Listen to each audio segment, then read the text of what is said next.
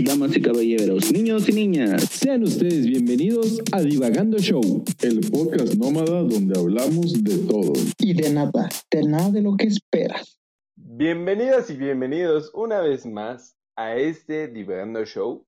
El día de hoy estamos con varios podcasters de Latinoamérica y vamos a hablar de miedos y mitos para invertir o ahorrar. Y ahora sí, como diría un buen podcast de relatos eróticos, en lugar de cuéntenle a la Yola, ahora les toca contarle al Rodrigo cómo les ha ido en el tema financiero. ¿Por qué algunos de ustedes tendrían miedo o qué mitos conocen ustedes para que les han impedido invertir o ahorrar? Ay, güey, empezando con desgracias. Ah, pues, mira, a mí la verdad, me... uno, no me sé organizar. Siempre que tengo dinero en la mano me lo gasto. Y la otra es que, como eso de de dónde ahorro, he escuchado muchos que, y a ti que nos das consejos, pero a veces son es medio güey, que que dice, bueno, pero ¿en qué plataformas es seguro? Al final me vayan a terminar estafando y me quedo sin un dinero. Eh, si apenas puedo juntar 100 pesos por mes, o sea, como 5 dólares por mes, este, no sé, esos para mí son los miedos. Ok, excelente. Quiero, quiero escuchar todas las opiniones y luego ya vamos viendo cómo, ¿Cómo bajamos cada uno de los temas? Pues mira, yo, yo he escuchado que siempre dicen que ahorrar es este es malo. siempre es bueno poner a, tu dinero que esté moviéndose. Es, eso de invertir y todo eso, que es bueno en lugar de ahorrar, porque ahorrar nunca vas a mejorar.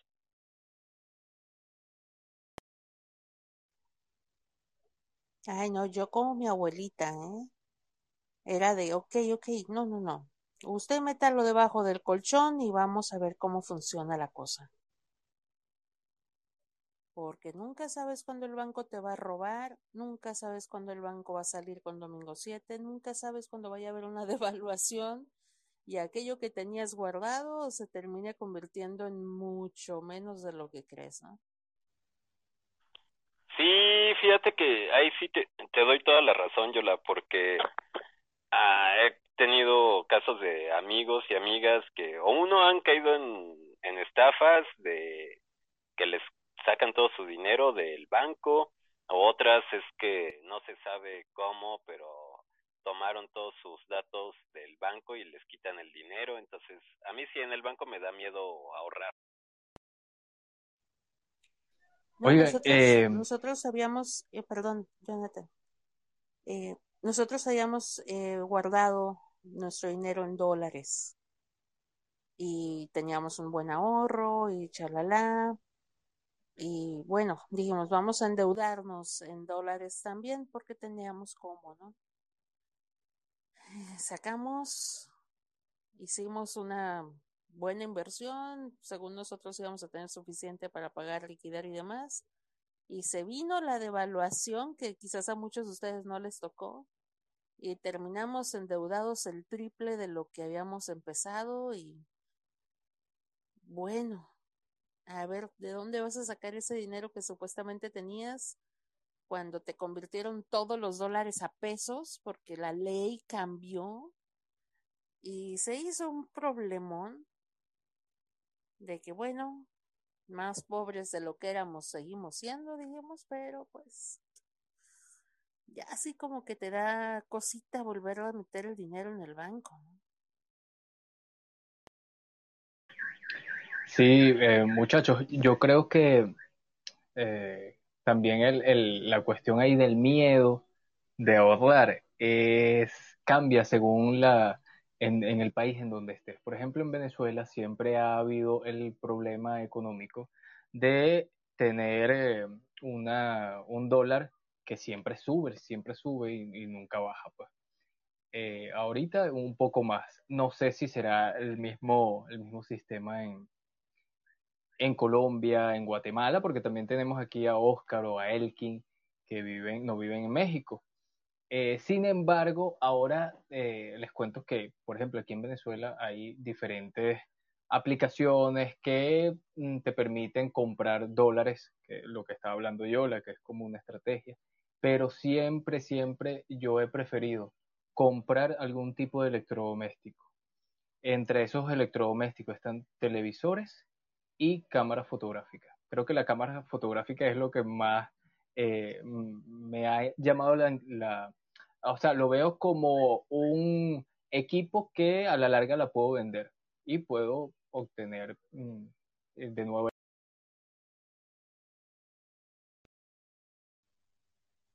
Sí, pues estás invirtiendo en que, en algo que sabes que vas a recuperar, ¿no?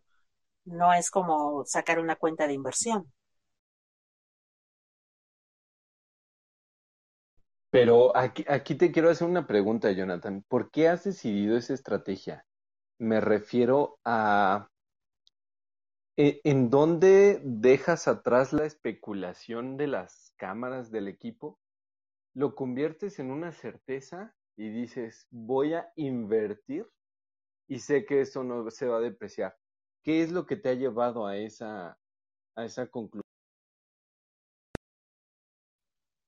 Sí, eh, aquí en Venezuela hay un fenómeno muy extraño, que las cosas, en vez de un artefacto, cuando ya se está deteriorando, baja el valor. Eso es la lógica. Aquí no. Aquí si tú tienes una cámara que la necesita eh, cualquier persona y está un poco dañada, igual te la siguen vendiendo muy, muy cara, de muy alto valor. Entonces, bueno, es una, una locura que siempre yo he criticado. ¿Cómo tú me vas a vender un automóvil que está muy dañado por el tiempo, que no es del año y todo esto, me lo vas a vender tan caro? Bueno, es una locura. Entonces ya como que en, el, en la conciencia del venezolano ah, hacemos eso, pues, compramos algo y decimos, bueno, yo este teléfono que lo compré el 17 de julio del 2021, cuando estamos grabando este, este podcast divagando, yo en el 2030 lo voy a vender y seguramente lo voy a vender en el mismo precio. Es una locura, pero eso es como, como lo que está ahí en el, en el imaginario del venezolano. No sé si, si eso pasará en, en, en otras partes de, de, Latinoamérica, pero es como un miedo. Eh, también está el tema del oro, que aquí se acostumbra mucho a comprar oro y a comprar dólar. Ya el, el, euro no tanto, pero el dólar sí, o sea, todo el mundo aquí está comprando dólares, mm, que, que no, en estos momentos sí, pero antes no había tanta efervescencia de, de dólares aquí en Venezuela.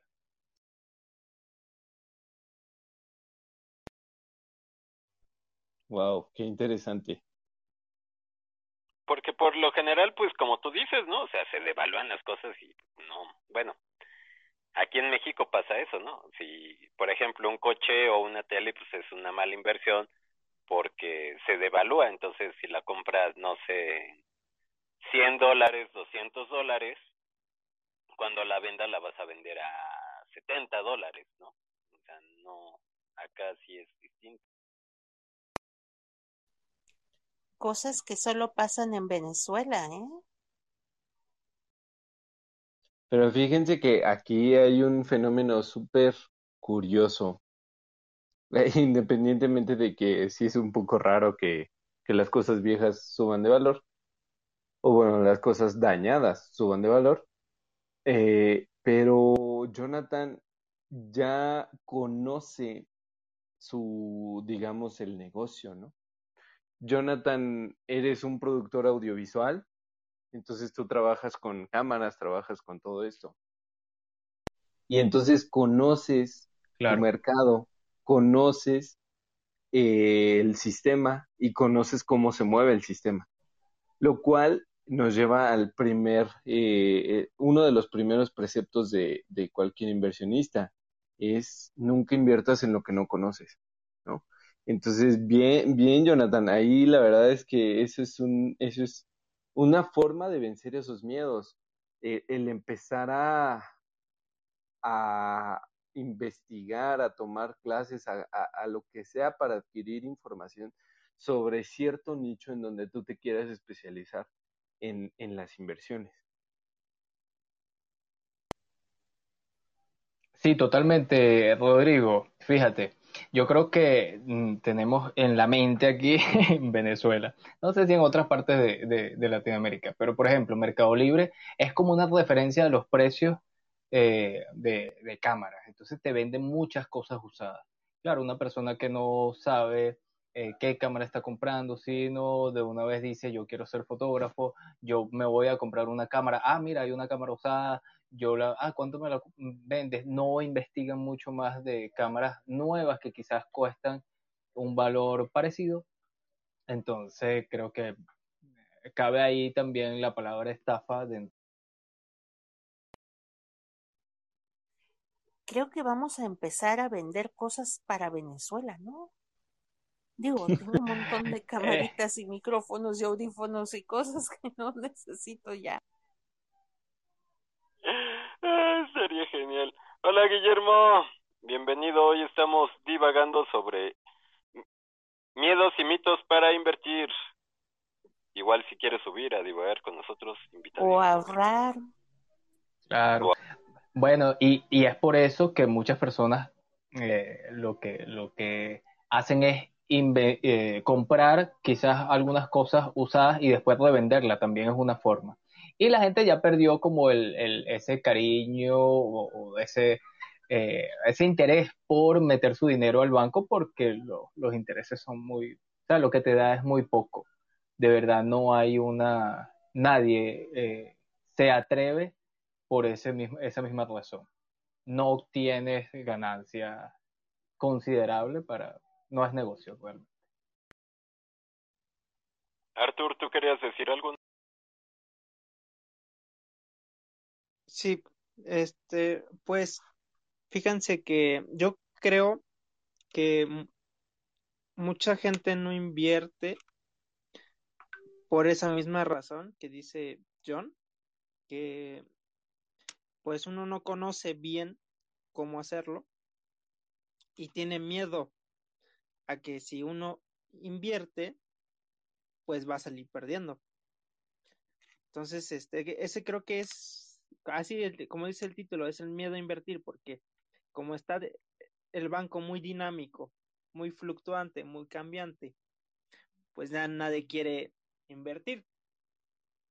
Y pues, pues entonces yo creo que es un problema, ¿no? Por eso, este, yo soy fielmente creyente a, la teoría de que si no pones a mover tu dinero, es decir, si no compras, la economía no fluye. Pero tampoco se trata ya sé, de gastar todo al, a lo estúpido, ¿no? Sino más bien estar poniendo tu dinero en cosas que te van a producir algo. No sé si Rodrigo esté de acuerdo con lo que digo. Bueno, a mí me habían explicado que siempre tiene que ser así, para que así no, no te estanques.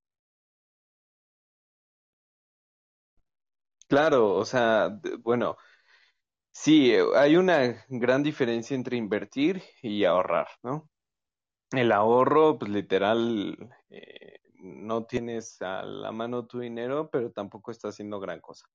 Y al invertir, tu dinero está siendo utilizado para otras cosas, por lo cual adquiere cierto nivel de riesgo, pero ese cierto nivel de riesgo te lo retribuyen con unas ganancias.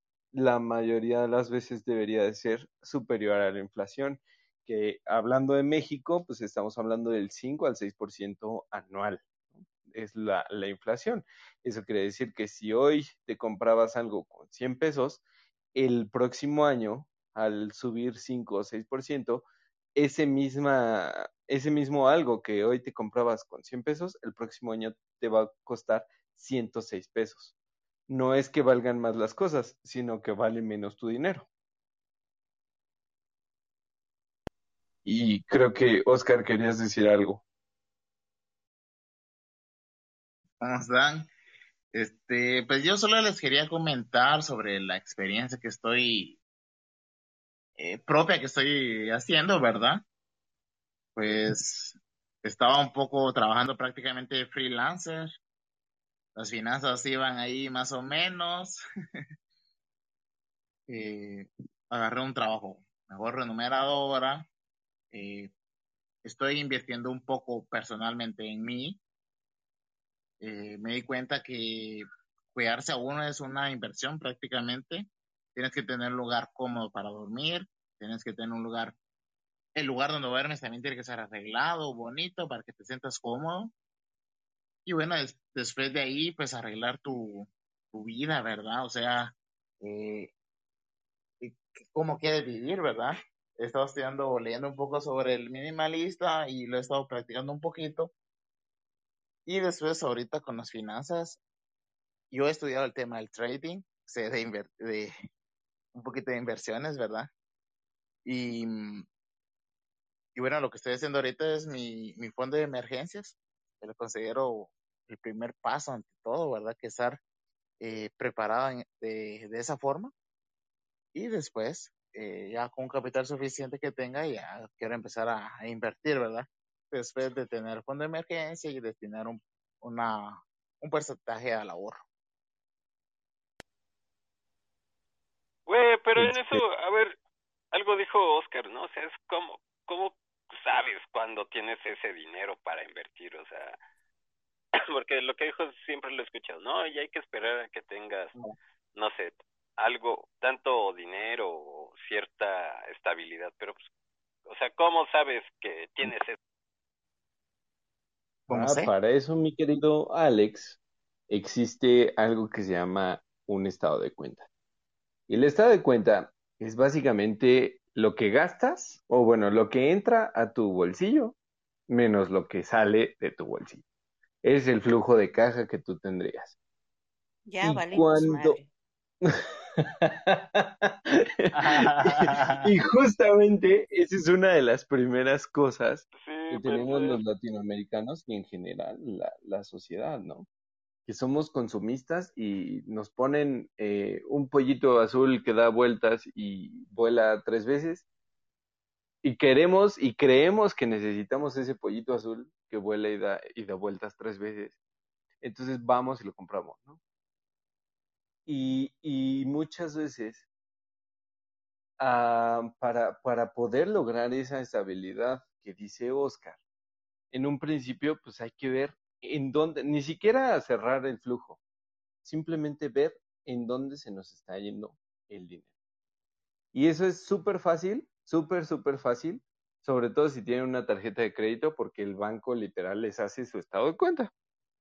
Ustedes únicamente tendrían que revisarlo una vez al mes. Pero eh, lo más fácil es saber cuánto está entrando al bolsillo y cuánto estoy sacando, ¿no? Cuánto saco en gasolina, en transporte, en café, en chicles, en cigarros, en esto, en lo otro, bla, bla, bla, bla. Y si, y si empezamos a tener un flujo positivo, esto quiere decir que entra más de lo que sale, en ese momento ya estamos, eh, digamos, del otro lado y, ya estamos un poquito en lo que tú quieres, Alex, Alexis, que es saber cuándo, Y, lo que estaba diciendo Oscar es súper importante. La primera inversión que debes de hacer siempre es contigo. Y, tienes toda la razón, Oscar.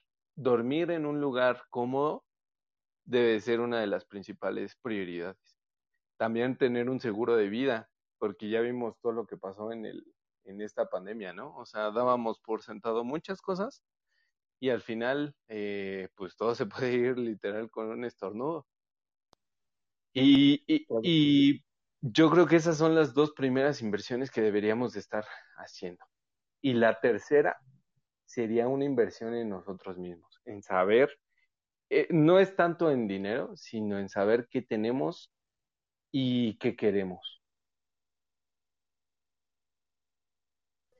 Rodrigo, quisiera agregar un poquito sobre cuando dijiste sobre los gastos del flujo de caja que tenemos que tener. Un ejercicio que estaba viniendo a hacer para que nos dé un poco de pena, nos dé vergüenza nosotros mismos cuánto gastamos, es que ustedes apunten todo lo que gastan al final del día. Y ahí se va a ver también los gastos hormiga, dónde se va el dinero, en qué estoy gastando, ¿verdad? Para que seamos conscientes, para que podamos dejar de lado ese consumismo. Claro, Oscar, de hecho es una, es una muy buena y, y sobre todo cuando lo pones evidente, o sea, haces la anotación y la pones en el refri, digamos que tú estás viviendo con tu pareja, pones en el refri los gastos hormiga, hijo, se vuelve súper penoso, ¿no? ya me imagino. Miren, de verdad, no es lo mismo solo pensarlo a escribirlo. De verdad, es una gran diferencia. Eh, quería, quisiera contestarle, Rodrigo, si me das permiso a, a Alexis también para complementar un poco. Dale, dale. Solo se va la pedorra.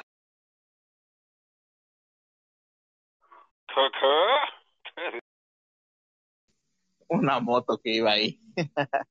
este, bien, Alexis, yo considero personalmente, según mi plan, ¿verdad? Cuando es el momento de invertir, es cuando tengo mi fondo de emergencia. Mi fondo de emergencia, eh, de preferencia, considero que te tiene que cubrir gastos mínimo unos cuatro o cinco meses. ¿Ya? Después de eso, con que tengas un plan de ahorro de un 10%, 15% de lo que ganas, entonces el dinero que te va quedando ya lo puedes ir almacenando para poder invertir.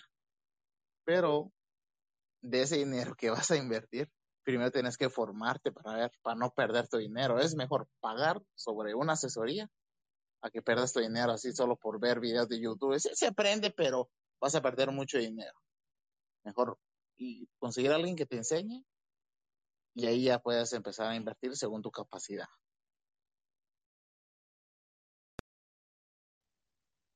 Órale. Pero hay, por ejemplo, o sea, ¿cómo encuentro a quien me enseñe? Porque pues, tú pones TikTok, pones un buen de cosas y o Instagram o varios lugares hay muchas personas que te dicen que te enseñan, pero ¿cómo cómo descubres que no es un vendehumos? Bueno, primero yo, yo yo te respondo con quien tengas más confianza. ¿Sí? Quien, quien te muestre los resultados verdaderamente. El que no te muestra resultados, el que no tiene no está invirtiendo en un broker eh, regulado en su país y con todas las de la ley, si no tiene todo eso, es vende humo. y Rodrigo te puede dar mucho en ese tema. También podemos hacer algún, alguna capacitación juntos, podemos anotarlo. Grupal ahí. De hecho, sí, o sea, lo primero es la confianza, pero también la confianza ahora sí que se gana, ¿no? Y, por ejemplo, de las cosas que yo he, o cómo he decidido eh, a quién a quién dejar que me dé instrucciones en cuanto a finanzas, pues es viendo, ahora sí que sus canales, su, si tienen podcast, podcast, si tienen YouTube, YouTube, si tienen eh, cualquier otra cuenta, pues verlos, ¿no? Y seguirlos y realmente que tengan una estrategia definida, que tengan cierto tiempo, que tengan algunos eh, testimonios y sobre todo, eh, no sé, no sé cómo decírtelo, pero la confianza, o sea, se ve, se ve cuando alguien nada más está probando una cosa y luego otra y luego otra y luego otra. Eso, por ejemplo, a mí no me da mucha confianza. Pero si son especialistas en acciones o especialistas en bienes raíces o especialistas en eso o especialistas en otro, ahí es cuando empiezo a, a decir, ok, este, esta persona me puede enseñar sobre de esto, ¿no? Y es lo que yo quisiera saber. Ahí es cuando decido si invertir en esa educación o no. Pero pues, como todo, lleva tiempo y lleva tiempo sobre todo de ti, de, de, que estés analizando a esa persona y que su mensaje sea congruente.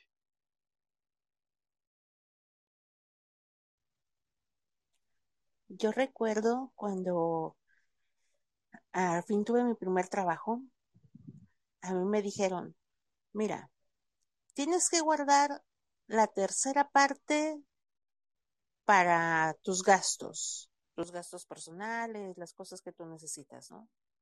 Y tienes que guardar la ot- otra tercera parte para los gastos de la casa, lo que se necesita para, para lo que hay aquí.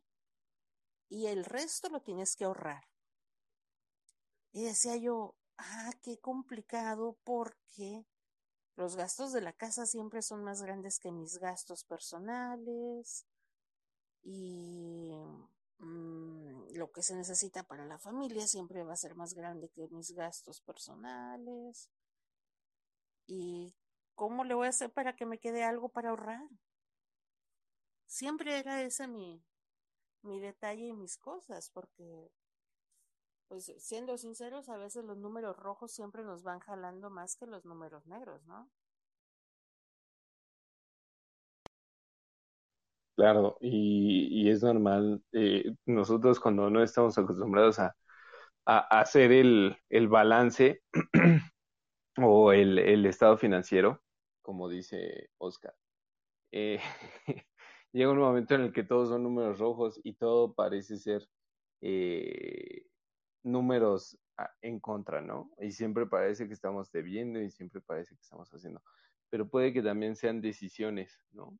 Puede que eh, quizá ese monitor de 58 pulgadas no lo necesitaba en este momento, pero necesitaba arreglar ah, la bañera o el grifo y dije, no, puede, puede esperar un poquito más. Ahorita vamos a darnos este, este pequeño gustito porque me lo merezco y porque trabajo. No sé si sea así, Yola, pero a veces es lo que solemos eh, hacer y, te lo digo porque yo he estado ahí, ¿no? O sea, dejamos de, dejamos a un lado lo importante y nos vamos con lo urgente. No, pues ahorita lo bueno es que ya nomás se vive de lo esencial, porque como está la situación, la verdad sí se complicó muchísimo. Ahorita es lo más básico, lo esencial y ok, esto es lo que es. Y pues ahorita por lo menos hasta ahorita, hasta ahorita todavía digo, si algo sobra lo voy a meter en el colchón. Ok, ok. Alex, ¿querías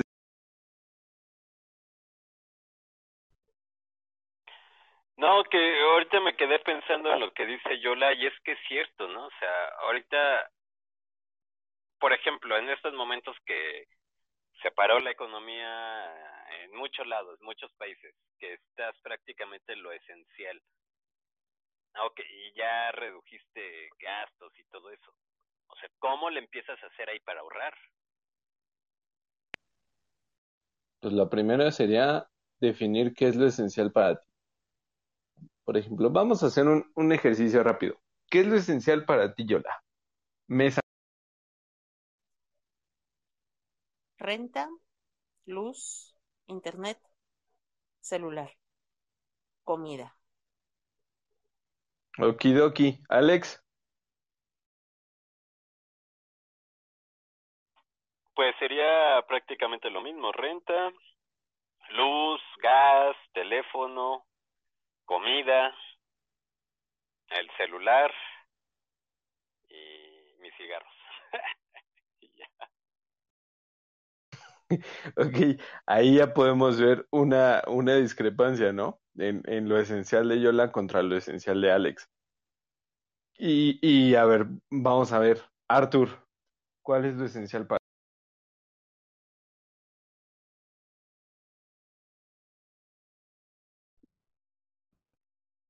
Ya, perdón, no se, no se ponía. Eh, igual los servicios públicos, agua, luz, electricidad, comida y pues básicamente me los gasto en eso. En cigarros, alcohol, así, no, no, no los uso mucho.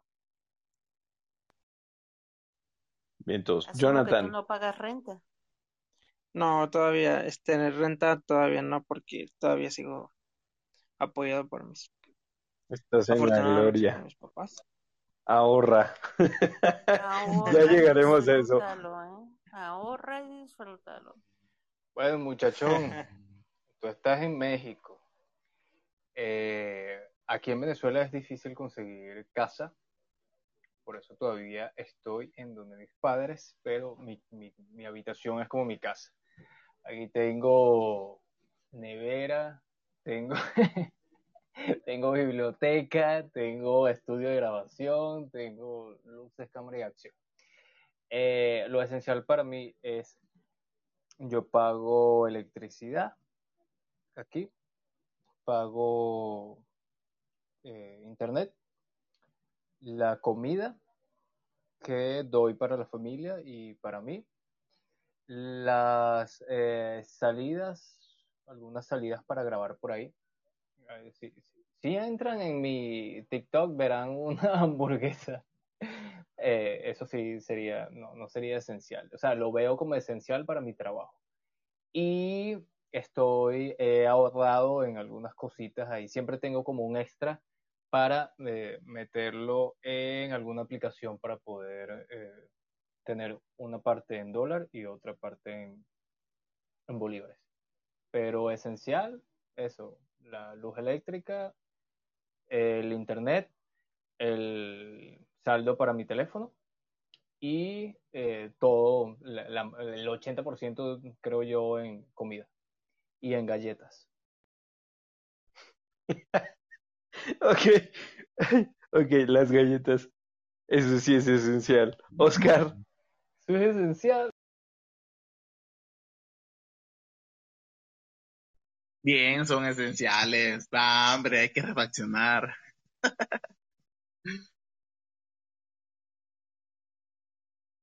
¿Aló? ¿qué, qué sería lo esencial para ti, Oscar? Ah, bueno, este, lo esencial, bueno, yo pago comida, no pago renta, pero sí pago comida donde trabajo, pago gasolina, moto, transporte. Este, trato de comprar un poco necesario sobre de, de, ropa, solo lo necesario para trabajar y estar, ¿verdad? Eh, ah, estoy gastando un porcentaje de dinero para comprar libros. Eh, para los que tienen pareja también hay que apartar un dinero para eso. ¿Viste? Para salir, para salir por ahí. Y para ganar no ando solo también. Ok, Los hamburguesas. perfecto. Las hamburguesas, las galletas. Ok, en esto la mayoría coincidimos, ¿no? O sea, lo esencial sería en dónde vivir, tener algo que comer y los servicios, por ejemplo, el internet ahora se ha vuelto esencial para trabajar o para hacer cualquier cosa, a- a- se ha tornado esencial. Sin embargo, algo que noté que, que no todo el mundo tiene dentro de, dentro de su plan esencial es el ahorro o la inversión. Y yo les puedo decir que, por ejemplo, en, en mi caso particular, yo ya no podría estar sin, sin un porcentaje mensual de inversión.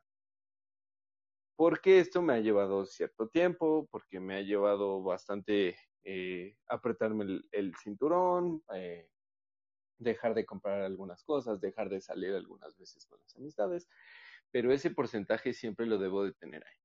Y, y en cuanto tú cambias ese chip, mi querido Alexis, es en cuanto puedes empezar a ahorrar puedes empezar a invertir.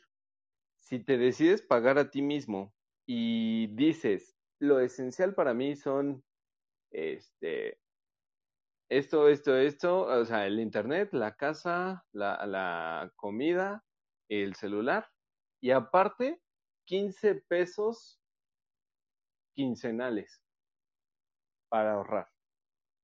O 2 dólares, ponle, un dólar. Ok, de dólar en dólar puedes hacer una millonada. Pero lo necesitas decretar como, como esencial en tu vida. Lo necesitas eh, decir que sin eso no podrías eh, llevarla, ¿no? ¿Por qué? Porque así cambia tu mentalidad y en lugar de decir, no me alcanza, la situación está difícil, digo, ¿por qué no me alcanzó y cómo le voy a hacer para ahorrar ese dólar? ¿O cómo le voy a hacer para tener ese dólar extra? Y ahí es cuando cambia la, la cosa, ¿no? Y te pones a hacer miles, miles de actividades orientadas a tener ese dólar para ti, a tener ese dólar libre para ti.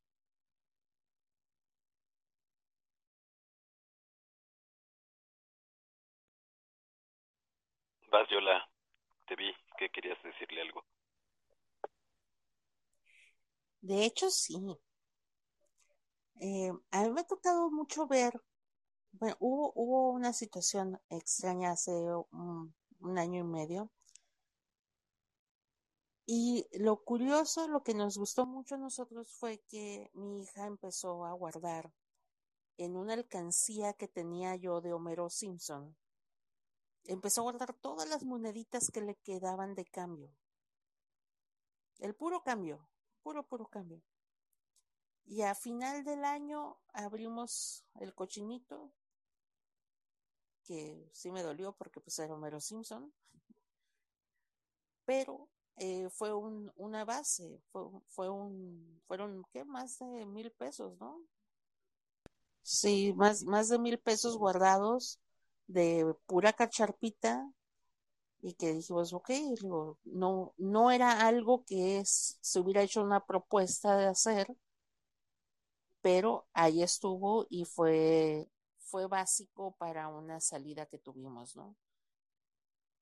Pero sí, este, lo que yo he ahorita con lo que me dices de hacer el propósito es también ponerle fecha, ¿no? Como todo objetivo.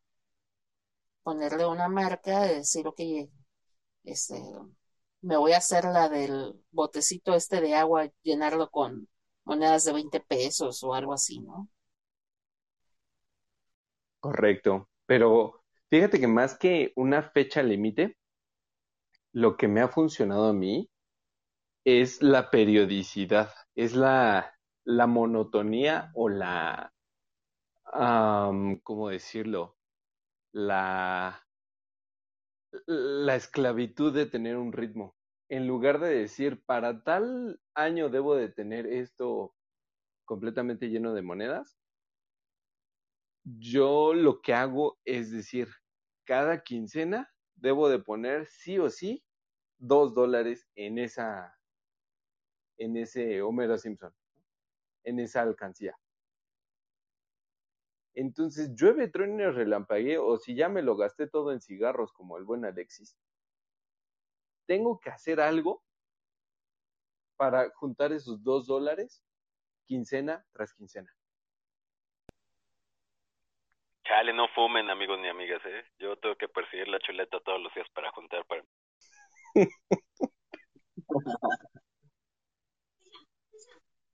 Pero, ¿qué te parecería hacer eso, mi buen Alex?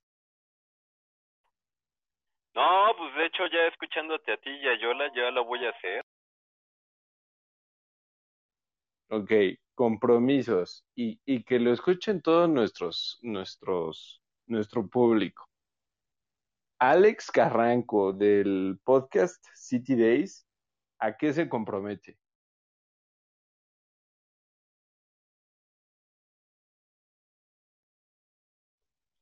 Tun, tun. Está haciendo y que, y que se le cayó el internet.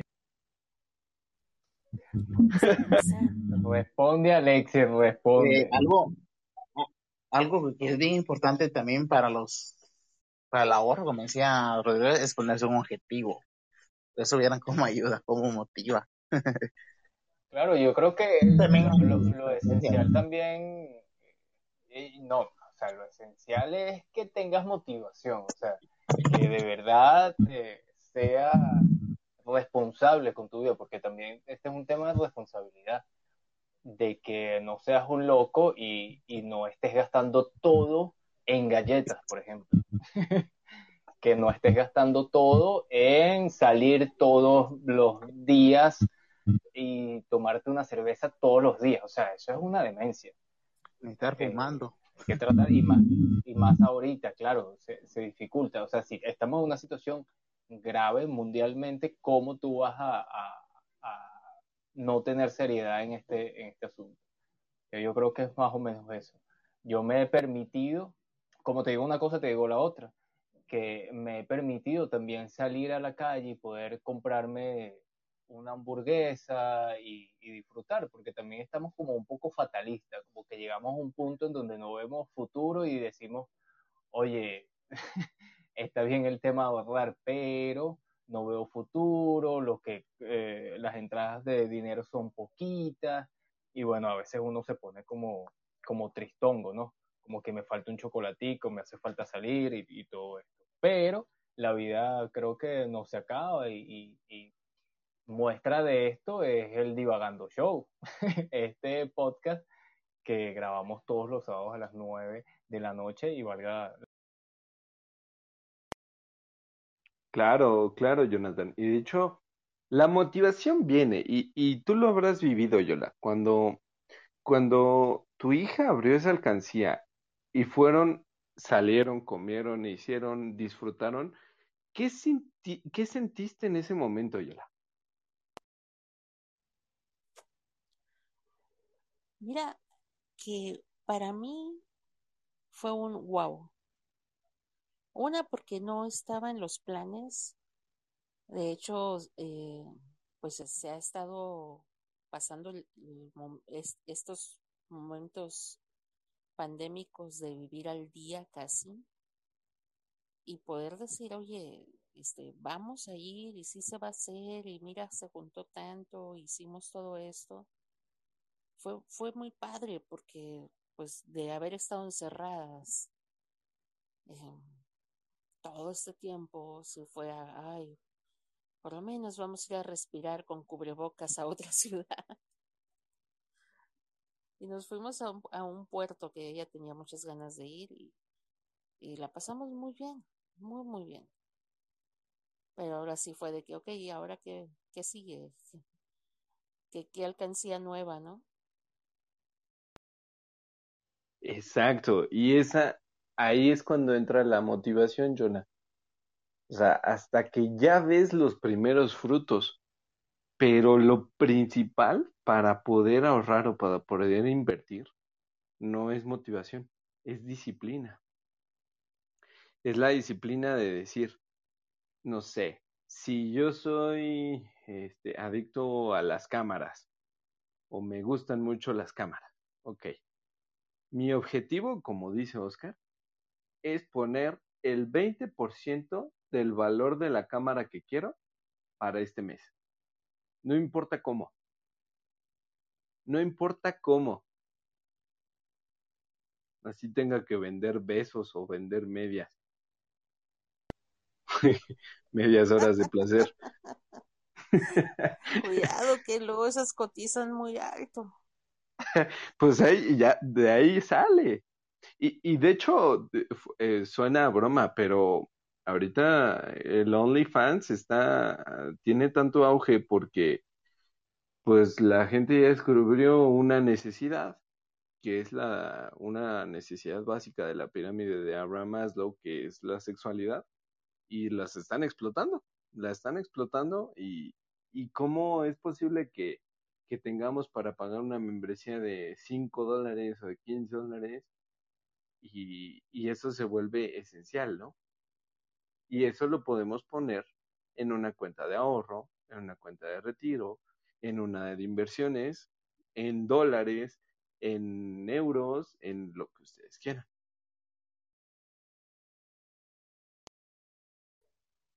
No me digas OnlyFans que no me han querido dar todavía mi cuenta. Ok. es que, eh, eh, Rodrigo, también yo creo que las prioridades eh, cambiaron a partir de la pandemia. Eh, hay personas que mm, antes no se atrevían a hacer algunas cosillas. Y creo que ahora sí. eh, aprovecho la oportunidad para meter esta, esta noticia que me pareció bastante loca de, de CNN en español, que publica que en Latinoamérica eh, fue el continente en donde aumentó mucho más la riqueza de los, de los grandes empresarios. Y estaba en 46 eh, y llegaron a, a 116 en el, en el Forbes, creo que es. Eh, el titular dice espectacular aumento de multimillonarios en América Latina. Son 31 los latinoamericanos que ingresan a la lista de Forbes. Entonces, claro, uno ve este tipo de noticias y uno dice, conchale, o sea, estos, estos están haciendo tremendos negocios y, la brecha entre pobres y ricos se extiende un poco más y bueno, eh, nos ponemos un poco fatalistas. Pero bueno, ahí está OnlyFans.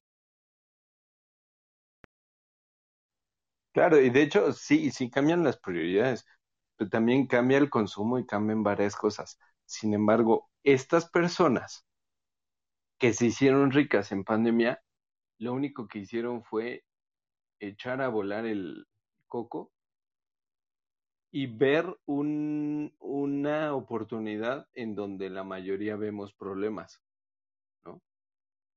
Y, y de hecho también eso es algo que, que pasó en marzo del 2020.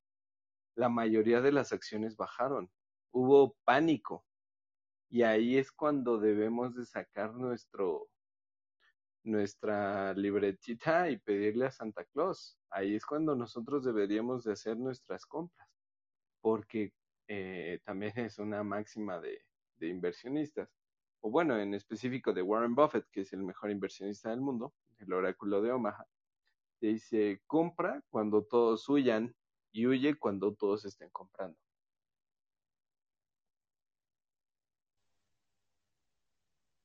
Vamos a tener que aprender más sobre eso y empezar a aplicarlo. Correcto.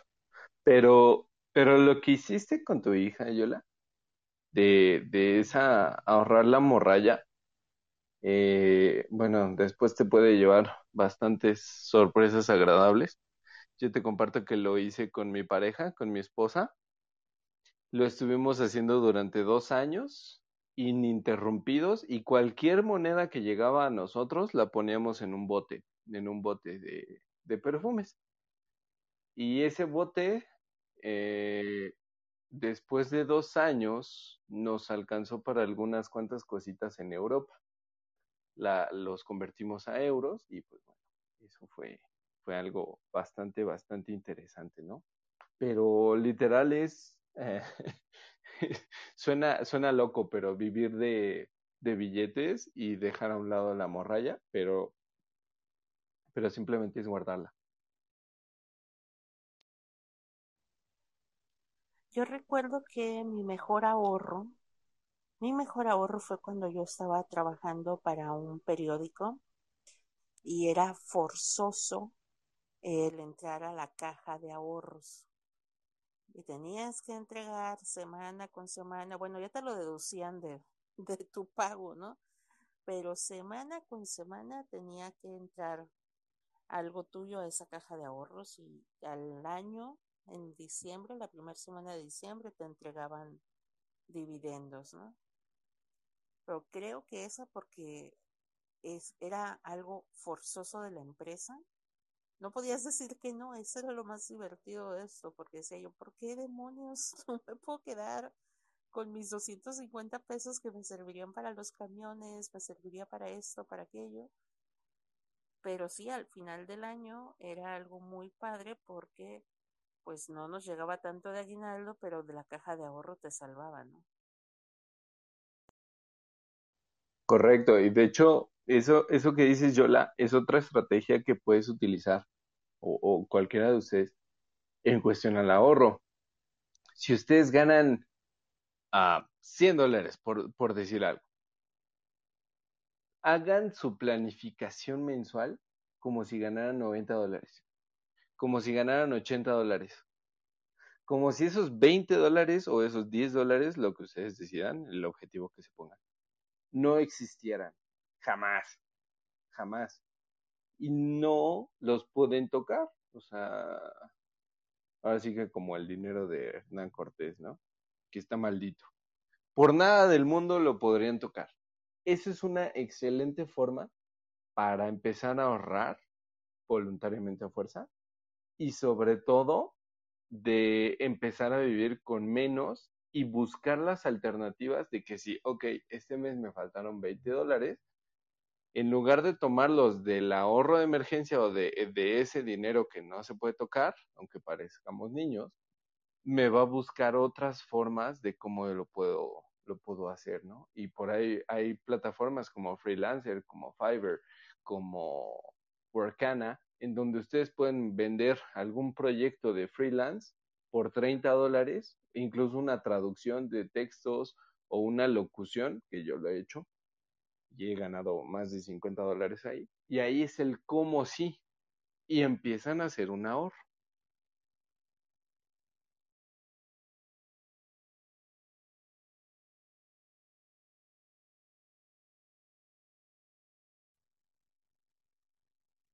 ¿Qué me pueden decir de esto? Claro, Rodri. Eh, está, más o menos pensando que de un- uno de niño, la cultura que tiene o lo que le dicen desde pequeño es que tenga su alcancía en donde pueda depositar sus monedas, ¿no? Creo que luego cuando uno va creciendo, uno va viendo la cosa como que más cruda, la vida como que más cruda, y uno evita entonces ahorrar sino desperdiciar. Y luego, cuando ya uno entra en la madurez, entiende que sí, que sí hay que ahorrar, aunque sea un poco, ¿ok? No es que no te vas a dar algunos gustos, pero sí que, que tienes que pon- ponerle seriedad al asunto de tu vida. Eh, pero eso, pues creo que es algo cultural, ¿no? Que tenemos que, tenemos que mm, asumir y que ahora hay otras, otras reglas en juego. Por ejemplo, cuando estábamos pequeños era el tema del, del billete. Por ejemplo, ahorita aquí en Venezuela no hay billetes o muy escasos. Lo, lo utilizamos para cosas básicas como un pasaje en transporte público, eh, alguna chuchería que quieras comprar en la calle, pero es muy escaso, muy escaso. Entonces, como tú dices, hay plataformas que nos ayudan también a una entrada extra eh, y también hay plataformas, por ejemplo, aquí hay una que yo uso que se llama Reserver, entonces yo compro de lo que yo cobro por mi trabajo, eh, por ejemplo, la mitad compro dólares y luego esa, luego lo puedo, puedo sacar ese dinero y no se me devalúa. Y quiero que nos hables, no sé si, si en México eh, pasa esto, pero ¿qué hacer con, con la superinflación? Aquí la moneda está, por ejemplo, en 3 millones 500. Eso es lo que cuesta un dólar. Ese es el, precio de un dólar acá en, en Venezuela. Y la gente cobra como, vamos a decirlo, 5 dólares quincenales, eso serían 10 dólares mensuales. O sea, es una, de, hablo del sector público, hay algunos bonos que ayudan y todo esto. Pero ¿cómo sortear todo esto que, está a nuestro alrededor, en el ambiente, en, en, en la economía de tu país? Hijo, ahí sí me, me, me pones en aprietos con respecto a la superinflación. Digo, en México vivimos la inflación normal de, de 5 o 6%, pero no esas cantidades de Venezuela. Pero lo que tú dices de las plataformas y mandarlo a dólares, yo creo que es de lo más fácil que nosotros podemos hacer. Y digo, en Latinoamérica están eh, plataformas como Bitso o como Binance, en donde no necesariamente lo tienes que cambiar a dólares, dólares, pero lo puedes cambiar a una criptomoneda que se llaman eh, stablecoins o monedas estables, que no son volátiles como, como el como el Bitcoin o como el Dogecoin o como cualquier cosa, pero siempre van a valer un dólar y son el Tether, son otras otras cosas, ¿no? Si es que no tienes una oportunidad como la que ustedes tienen de, de comprar dólares mediante plataforma. Por ejemplo, aquí en México definitivamente no puedes comprar dólares porque no hay ninguna cuenta bancaria que te reciba dólares. Pero lo que yo hago cuando quiero tener dólares es mandarlos a criptos, literal a, a stablecoins. Y no me importa cuánto valga el dólar, yo hoy compré un dólar, ¿no? Y mañana voy a tener ese dólar. No le estoy jugando absolutamente nada y simplemente le estoy metiendo en dólares. Y, por ejemplo, también hay otras, otras formas de, de vencer a la inflación. Por ejemplo, aquí en México existe una, una tipo de moneda que se llama UDI. UDI, Unidades de Inversión. Y esa moneda empezó en 1990 y tantos y valía un peso.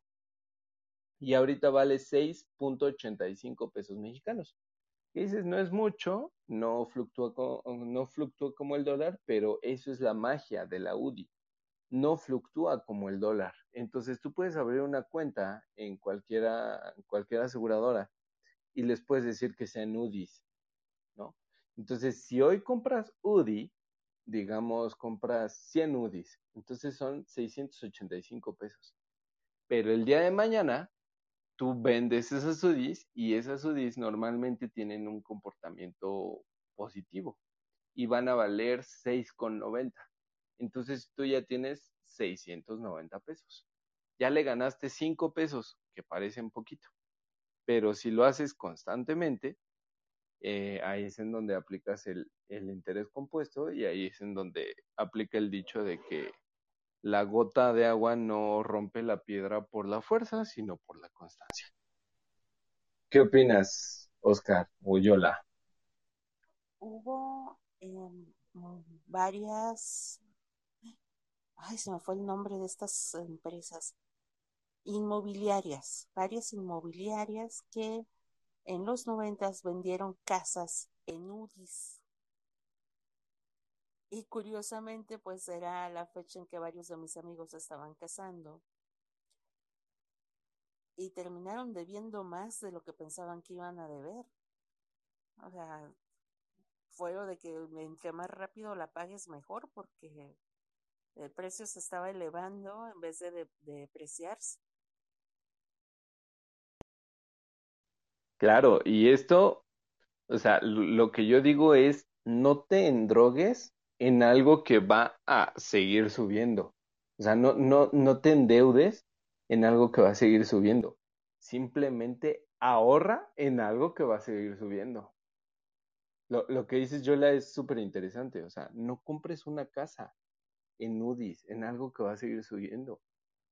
Cómprala en pesos, el peso se devalúa y vas a pagar menos cada vez. Pero ahorra en UDIs, porque si tú ahorras en UDIs, entonces vas a tener más de la devaluación del peso. Bienvenido, Nicolás. Si tienes alguna, alguna duda o quisieras pasar a hablar, este, con todo gusto, eres, estás invitado. Oye, Rodri, dice, pregunta el profe Arturo, ¿cómo enseñar educación financiera a los hijos? Ah, esto me encanta. Planta una semilla. Planta una semilla que, que, que germinen un frijol, que germinen un jitomate, que germinen un limón, una semilla de naranja. Eh, al hacer esto, te das cuenta que las inversiones son como las semillas. Necesitan tiempo, necesitan un buen suelo, necesitan cuidados y necesitan eh, pues prácticamente que, que las atiendas. Y no se van a dar los frutos de la noche a la mañana. Si tú plantas una semilla de cualquier fruto, no te va a dar las frutas de la noche a la mañana. Vas a tener que, que sufrirle un rato, vas a tener que ver cómo crecen para que al final te den los frutos.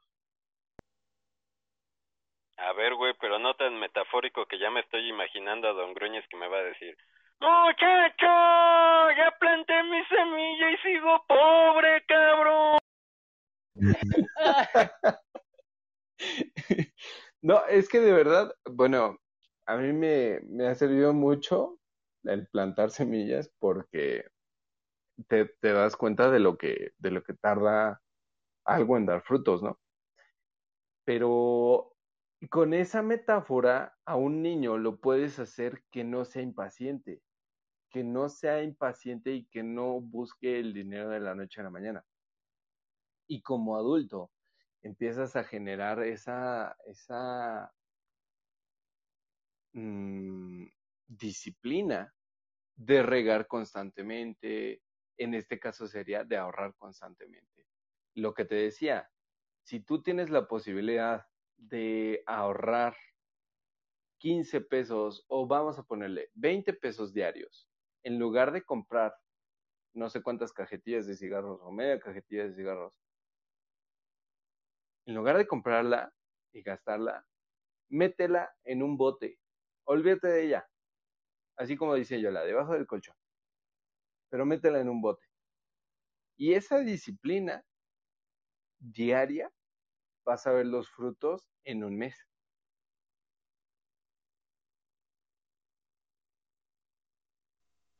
No sé si te contesté. Creo que no le gusta que le digas que no, que no fume.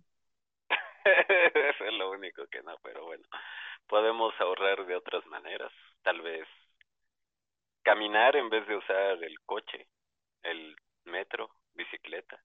Pero ahí sí, sí, ya entendí, o sea, ahorrar es la forma de regar a la semilla. Y con eso, pues también le vas enseñando a los pequeños a que no se impacienten. Y que también está bueno ese ejercicio de, de poner una semilla, no metafóricamente, sino pues como en la escuela aquí en México nos ponían a poner un frijolito sobre un algodón mojado para ver cómo iba creciendo poco a poco. Entonces también sería como una buena idea hacerlo también en la práctica, en lo literal, para, para que los niños vayan acostumbrándose a, pues a no ser impacientes.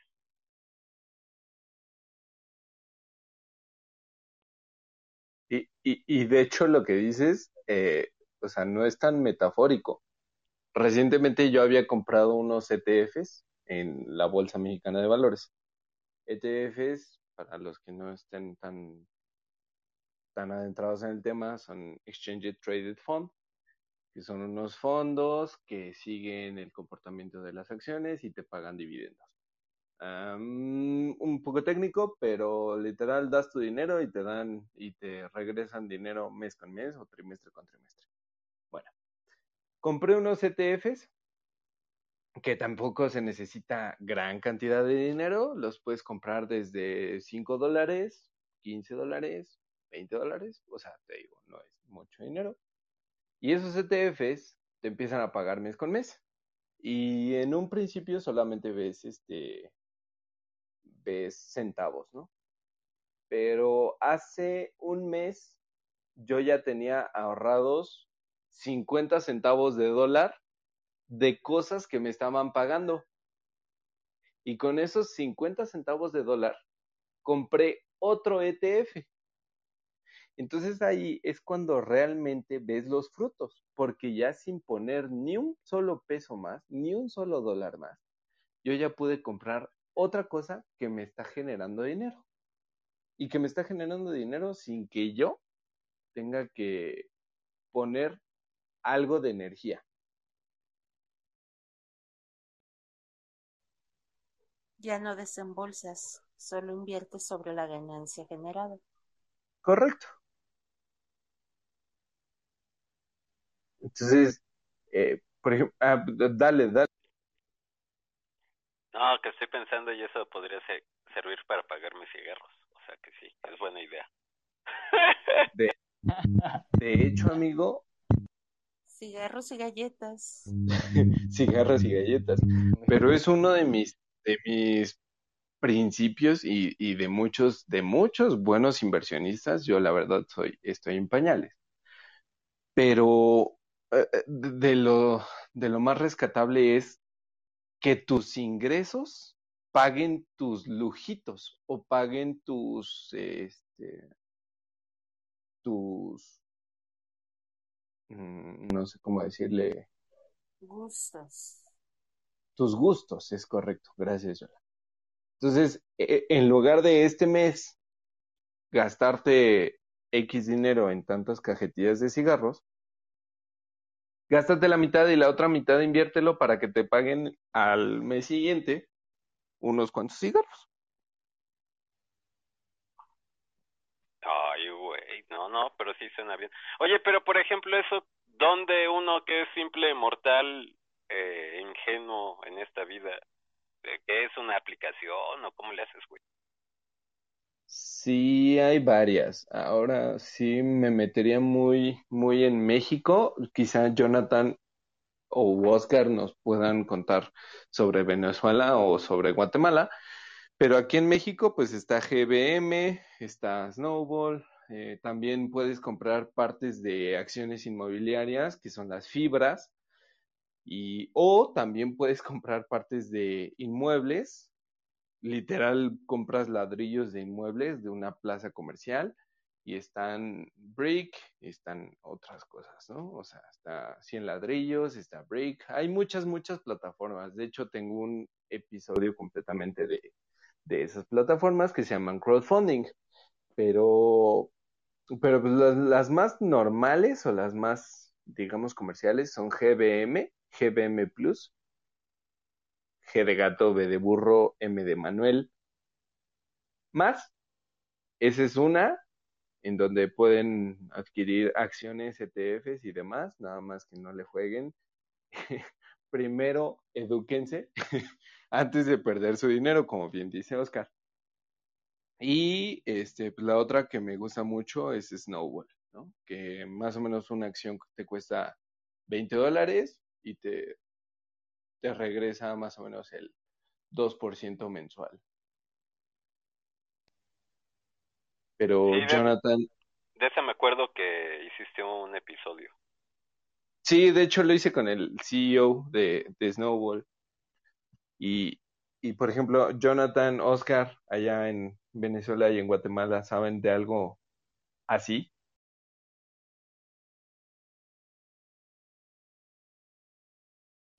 Oye, aquí no tengo conocimiento.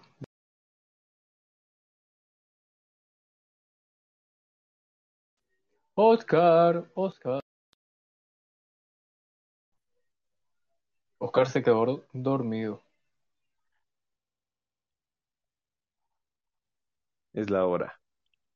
La hora de Disculpen la las, meme. moles- disculpen las molestias técnicas. Nuestro podcaster se ha quedado dormido. Sí, sí,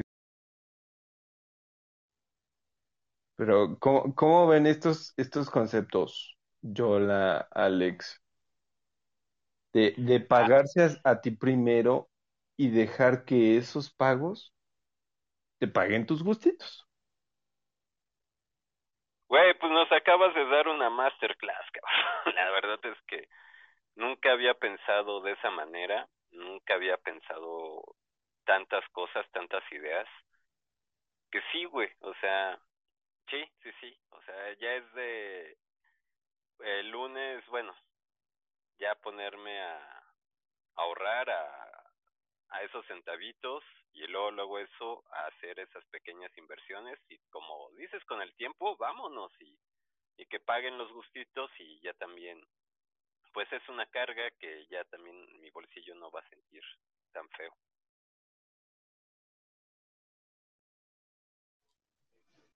Yo creo que hay que ver manera, una de generar un poquito más, una para no vivir al día y poder empezar a ahorrar e invertir, porque, pues sí, o sea, estamos generando lo que se puede, hay que buscar el extra y ya de ahí, pues, empezar a educarse financieramente y, e invertir donde más nos convenga, ¿no? Me uno al, a, lo que dice Yola de eh, usar el extra y me recuerda ese video de del señor es- este que decía el extra, el FUA.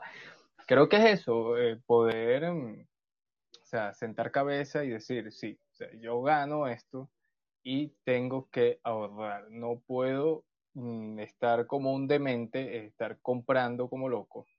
Y que hay soluciones, o sea, hay vías que te pueden hacer mejorar tus finanzas. Y ya cuando tengas una base, bueno, me imagino que tendrás también una vida mm, mucho mejor, sin tanto estrés, eh, porque ya tú le pusiste un, un piso a tu, a tus finanzas. Si no, bueno, la vas a pasar muy mal.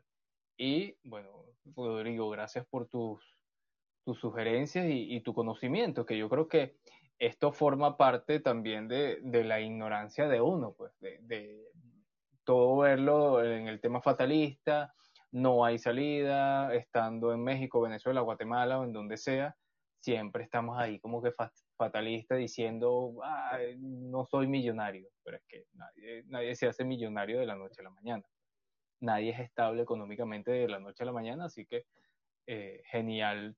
Y dijiste algo muy cierto, John, o sea, el, el no estar estresado, güey, porque yo creo que todos los que estamos aquí hoy, quien nos escuche, siempre hemos tenido algún momento de estrés por el dinero, ¿no? Y eso, bajar una carga de estrés para la salud también es muy Muchas gracias, Rodri, por habernos compartido este pues, conocimiento, la neta. No, gracias a ustedes por, por compartir sus experiencias. Arthur, no sé si quieras decir algo. Pues nada más concluyendo lo que aprendimos hoy, ¿no? Que, bueno, yo siendo alguien que todavía no sabe lo que es hacer gastos mayores, pero sí ser una parte de lo que es ganar dinero y tener que saber en qué gastarlo, porque a veces duele, ¿no? Este, agarrar tu cartera y tener que gastarlo en algo que pues no tienes, no quieres, pero debes de gastar. Y aquí creo que aprendimos que el invertir, el ahorrar, son cosas que tenemos que pensar para nosotros, para invertir y ahorrar en nosotros, más que en los demás. Y pues les doy las gracias por haber enseñarme estos tips que de la vida, digamos, estos life hacks, pues. Perfecto, muchas gracias. Muchas gracias a todos los participantes de, de este Divagando Show. A Alexis Carranco de City Days, un podcast de, de, gamers, de emprendimiento y de todo lo que tenga que ver con ese mundo. Eh, gracias a Arturo eh, de Los Podcastoles, un podcast de cultura general y de medicina, de unos estudiantes de medicina que se pusieron a hacer locuras con el micrófono y, la verdad es que tienen un excelente show. Eh, gracias a Jonathan Castro de Hablando como los locos, un, podcast en donde se habla como los locos. Muchas gracias a, a Oscar González de Cuidando mi Dinero, que también nos, nos enseña estas, estos life hacks de, de cómo cómo vivir con menos, cómo hacer más con tu dinero, cómo, cómo cuidarlo, ¿no? Y gracias a Yola, Yola Jiménez de Cuéntale a la Yola. Es un excelente podcast, el, el de Cuéntale a la Yola. Los relatos son muy, muy, muy eh, touching o muy, no conmovedores, sino que sí remueven algo en ti, ¿no? Muchas gracias a todos los que estuvieron aquí, Josh, Nicolás, eh, gracias a Elkin que anda haciendo vuelos hacia, hacia el otro continente y, y, su podcast de No seas pendejo Project, en donde nos enseña a cómo dejar de hacer pendejadas. Y cuídense mucho, esta sala se autodestruirá en 5, 4, 3, 2. Adiós. Uh, bye bye. Uh.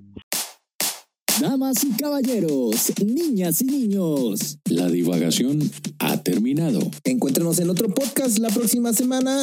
Nos escuchamos. Chao.